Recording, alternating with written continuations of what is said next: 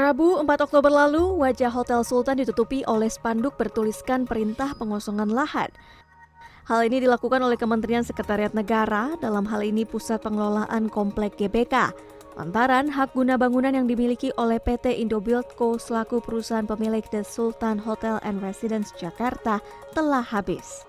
Sementara pihak Indobuild Co mengklaim masih punya hak pembaharuan hingga 30 tahun ke depan. Berlandaskan hak guna bangunan nomor 2627, hak Hotel Sultan telah diperpanjang sampai tahun 2023 di atas tanah negara bebas. Dan belum pernah dibatalkan oleh pengadilan atau dicabut haknya.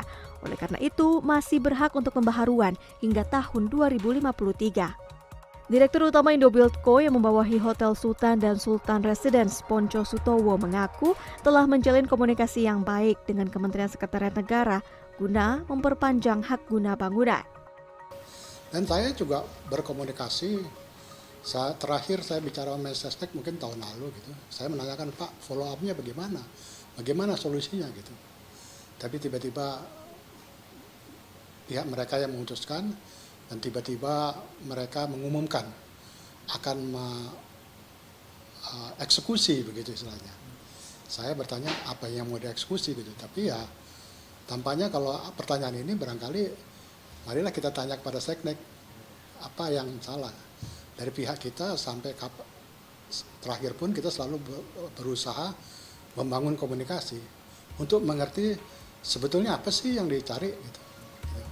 Adanya eksekusi secara sepihak ini menimbulkan kerugian pada Hotel Sultan. Dengan adanya penutupan hampir seluruh akses masuk membuat menurunnya penghuni dan penggunaan fasilitas lainnya, baik hotel maupun apartemen. Hamdan Zulfa selaku kuasa hukum Hotel Sultan mengatakan bahwa Sesnek dalam hal ini PPK GBK juga telah menggunakan alat negara, polisi dan tentara untuk membatasi akses jalan masuk kawasan Hotel Sultan secara sewenang-wenang dan melawan hukum karena tidak ada perintah pengadilan untuk melakukan pengosongan dan mengeksekusi lahan. Atas permasalahan sengketa tanah yang terjadi, pihak PT Indobuild Co mengajukan gugatan perdata terhadap Mensesnek, PPK GBK, Menteri Agraria dan Tata Ruang, Kepala Badan Pertanahan Nasional dan Kantor Pertanahan Kota Administrasi Jakarta Pusat pada Senin 23 Oktober di Pengadilan Negeri Jakarta Pusat terkait klaim kepemilikan atas lahan seluas 13,7 hektar kawasan Hotel Sultan yang dinyatakan sebagai aset negara. Hakikat gugatan kami adalah pertama meminta ya, ya agar uh, ada penegasan dari pengadilan bahwa HGB kami sah secara hukum. Kemudian kami sudah meminta perpanjangan uh, pembaruan HGB. Kami minta juga agar pengadilan memutuskan HGB pembaruan atas nama Indobilco dikeluarkan. Kemudian menghukum juga Seknek, ya, PPK GPK untuk keluar dari area Hotel Sultan. Menanggapi hal ini, kuasa hukum PPK GBK Saur Siagian mengklaim jika benar berdasarkan putusan pengadilan bahwa hak guna bangunan nomor 26 dan 27 secara sah berakhir pada bulan Maret dan April 2023 dan lahan blok 15 di kawasan GBK tersebut sudah jelas aset milik negara berdasarkan hak pengelola lahan nomor 1 Gelora atas nama Sekretariat Negara Republik Indonesia dalam hal ini PPK GBK. Izinnya 30 tahun, seharusnya dengan izin yang sudah berakhir 30 tahun, selesai masa izinnya. Tetapi diperpanjang lagi 20 tahun. Oke okay lah, kemudian diperpanjang lagi 20 tahun.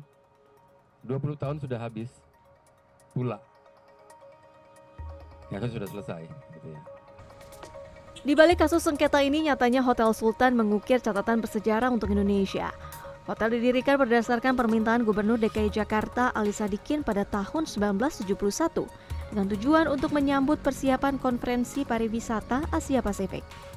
Hotel berbintang 5 ini memiliki fasilitas bertaraf internasional dan menjadi tempat terselenggaranya agenda penting negara.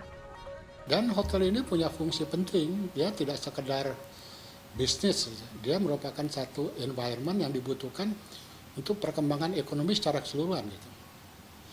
Di pengalaman masa lampau, pada waktu pemerintah memerlukan event-event besar kenegaraan, maka pada satu itulah kita mampu menunjukkan kemampuan kita untuk melayani. Kami melayani KTT non-blok tahun 92 itu, itu jumlah delegasinya 112 delegasi gitu. Delegasi kepala negara yang terbesar PT Indobuildco juga turut berperan penting dalam mempersiapkan konferensi tingkat tinggi gerakan non-blok ke-10 pada tahun 1992. Dalam waktu 10 bulan, Indobuildco mampu menyelesaikan renovasi Jakarta Convention Center atau JCC dengan adanya perluasan ruang pertemuan hingga penambahan fasilitas pendukung. Seperti terowongan yang menghubungkan antara Hotel Sultan dengan JCC ini menjadi saksi bisu tempat menginap para delegasi pimpinan negara anggota gerakan non-blok. Permasalahan sengketa tanah kini masih terus bergulir. Salah satu hotel yang telah menjadi ikon Jakarta ini berharap dapat terus berjalan seperti biasa dan tetap memenuhi hak dan kewajibannya terhadap negara.